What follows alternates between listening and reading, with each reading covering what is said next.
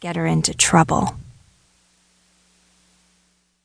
Zelia was waiting outside when they reached the cottage. You're late again, she said. Always dawdling and making up stories to get out of work. Everyone in the family has jobs to do, and you never do yours the way you should. If you keep it up, I'm giving your bed to Peter. He does his work. He deserves a good night's rest. Don't let the family down again, or Peter will get your bed. You'll sleep in the loft with the twins. Peter grinned when he heard his mother. That isn't fair, said Maggie.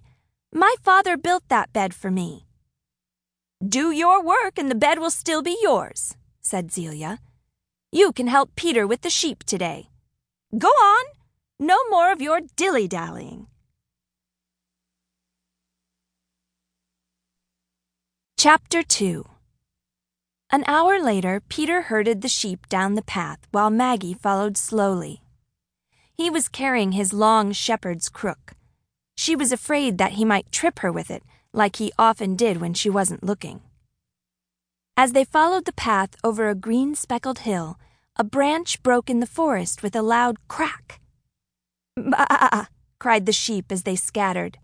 Peter ran after them, shouting a curious young griffin flew out of the forest and started to follow the sheep. Maggie ran toward the griffin.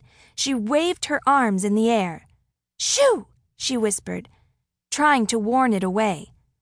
I don't want you to get either of us in trouble. The griffin arched its neck and tried to peck her. Maggie picked up a small stone and threw it. The stone sailed past the griffin, who came after her again. The next stone grazed its wing. Startled, the griffin flew back into the forest.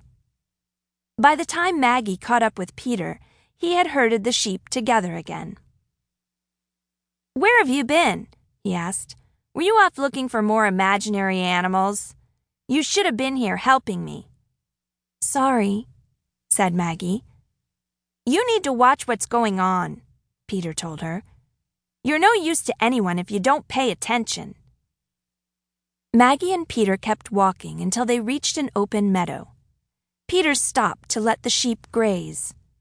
He pulled out his reed flute and began to play. Lilting notes filled the meadow, calming the sheep. Maggie waded through the tall grass until she found a wild raspberry bush growing at the edge of the woods. She plucked some berries and popped them into her mouth.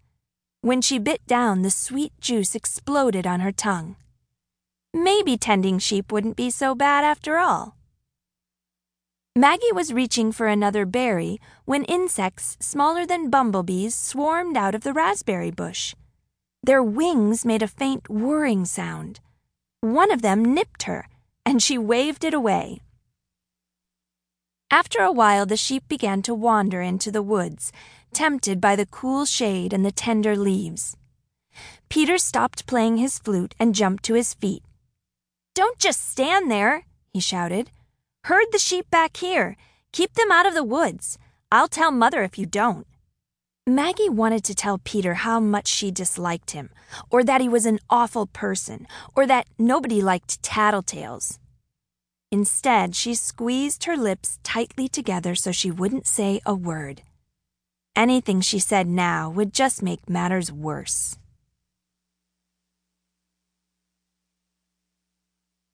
Chapter 3 Maggie herded the sheep toward Peter. I'll watch them from here, she said, keeping her distance. Fine, Peter grumbled. We'll go to the meadow by the pond in a few hours. He sat down and started to play his flute again. While the sheep were happily munching grass, Maggie picked wild daisies. She had a wonderful idea. She would make a beautiful daisy crown for her new unicorn friend. When she had enough flowers, Maggie sat on a rock and began making the chain. It didn't take her long to finish. Examining her handiwork, she wondered if the unicorn would like it.